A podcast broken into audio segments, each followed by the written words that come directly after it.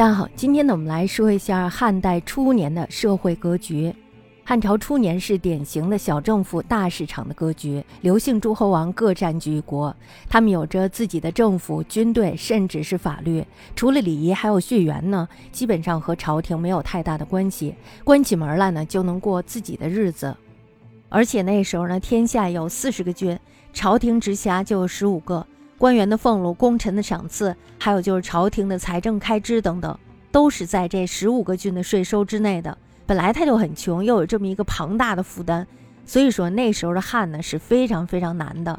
于是朝廷就只好省吃俭用，一点点的积攒家底。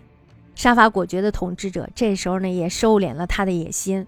为什么呀？他要不收敛的话，一分钱难倒英雄汉，你说他还能干嘛？那么在刘邦死了以后呢，吕太后掌权。吕太后呢也是一路的隐忍，就是她的这种隐忍呢才换来了社会的安定。当时呢北方草原的冒顿单于这时候就写信给她了，说你没有男人，我也没有老婆，要不咱俩凑凑过吧，这很侮辱她是吧。可是呢吕后却深吸了一口气，就把这口气给忍了下来。这种忍耐呢换来了她安定的社会环境。也正是从那时候起，汉朝的政治才真正的走上了正轨。但是呢，因为吕氏还有刘氏的这种矛盾，人心呢依然还是不安定的。直到文帝继位以后，国家的政治中心才落到了经济建设上来。文帝的基本策略呢，就是以农业为主，轻徭薄赋，约法省禁。为了减轻农民的负担呢，这时候他还鼓励农民种粮。文帝呢，先是把十五税役的田租改为了三十税役，原来一年的收成交十五分之一，现在呢交三十分之一。后来呢，为了更好的宣扬民息，索性呢就免收田税，直到景帝的时候呢，才恢复了三十税役。所以呢，在文帝还有景帝在位的四十年间，府库充盈，吏治严肃，在自然灾害不严重的年份，人们完全可以自给自足，生活呢也是颇有保障。大家知道，有利益的地方呢就会有争夺，政府不参与，民间呢就会自动介入。总之就是说，这个利益啊不会有人放任不理。那么在汉初，大家知道是天下赤贫，大家都是一样穷的，都在同一个起跑线上，没有祖辈的积累，也没有什么人脉的约制，更没有什么世俗的焦虑。你有多大能耐就去干多大的事儿。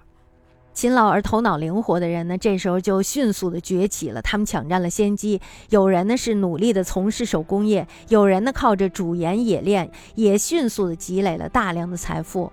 他们大多呢都是依靠头脑还有机遇起家的，在政府退出的空白市场占据了非常有利的位置。这样的年代，我们知道发财是必然的，也可以说是可遇而不可求的。这时候崛起的富户，比如说像蜀中的卓氏、山东的刀氏、关中的田氏、杜氏等等，他们都是依靠当地的盐、铁、粮食、马匹等贸易积累了巨额的财富。工商业的收入甚至和田税相差无几，大家可想这个工商业有很大的利润空间是吧。没发家的那些普通人呢也过得不错，为什么呀？因为他这个社会的蛋糕非常的大，像比如说人家开了一个很大的景点，那么这时候我们在那儿卖点小东西啊什么的也可以赚钱，所以呢哪怕只分一点也足以小康。那些年呢，在汉朝，如果你出门骑母马的话都会被人耻笑。这个大市场呢做了一个大蛋糕，朝廷呢他也尝到了甜头。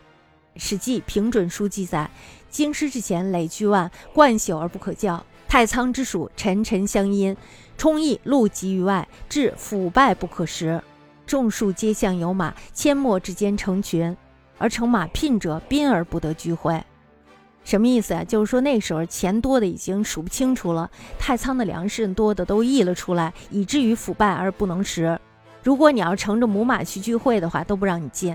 大致的意思就是说，我们太有钱了。民间是用头脑发家，权贵呢则是用权势敛财。汉文帝在岗的时候是谨小慎微，衣服的补丁呢是一层盖着一层，就算是帷帐破了洞嘛，他也舍不得换，凑合着用。这样一个穷气的皇帝，但是呢他却亲手打造了一位富豪。这位富豪是谁啊？就是邓通，我们可以说他是文帝的男朋友。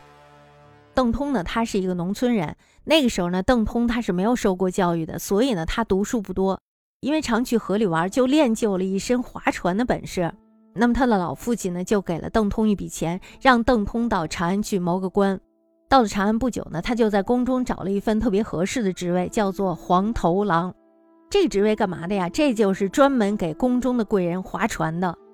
据说呢，有一天汉文帝他做了一个梦，梦到他想上天当神仙，可是呢却怎么都上不去。突然间呢，就有人从背后踹了他一脚，咣的一下，从此他就位列仙班了。那么这时候呢，汉文帝回头一看，哦，原来竟是一个黄头郎。第二天的时候呢，他又来到了未央宫的仓池边上，盯着划船的黄头郎仔细看。突然呢，邓通划船路过，和他梦中的人是一模一样。不久呢，一个算命先生就对文帝说：“说依我看呀，这个邓通恐怕会饥饿而死。”汉文帝他一听就特别的生气，他说：“这可是踹我入仙班的人呀，是吧？其实这时候他们就是已经朋友了。我的人怎么会饿死呢？你是在蔑视我的权威吗？”于是他就赏赐给了邓通亿万家财，同时呢还把蜀中的一座铜矿给了邓通，而且呢还允许他铸币。大家想铸币啊，这就是中央银行的印钞机呀、啊。邓通呢他还是很有职业素养的，他铸的钱分量非常的足，而且呢质地非常的纯。当时呢是全国人民都特别喜欢的硬通货，号称邓通钱。那些年呢，邓通钱占据了汉朝金融市场的半壁江山，换而言之呢，它已经控制了大半货币的发行量，处于资本市场的上游。这是一个大恶，是吧？我们为什么讲这些？其实我们讲这些的主要目的呢，就是让大家看到通过汉高祖的约法三章修养民心，还有就是文景之治，这时候呢，汉朝走向了繁荣富强，从而呢也形成了汉代初年典型的小政府大市场的格局。所以说呢，那时候不但是促进了经济，同时呢也为整个社会埋下了隐患。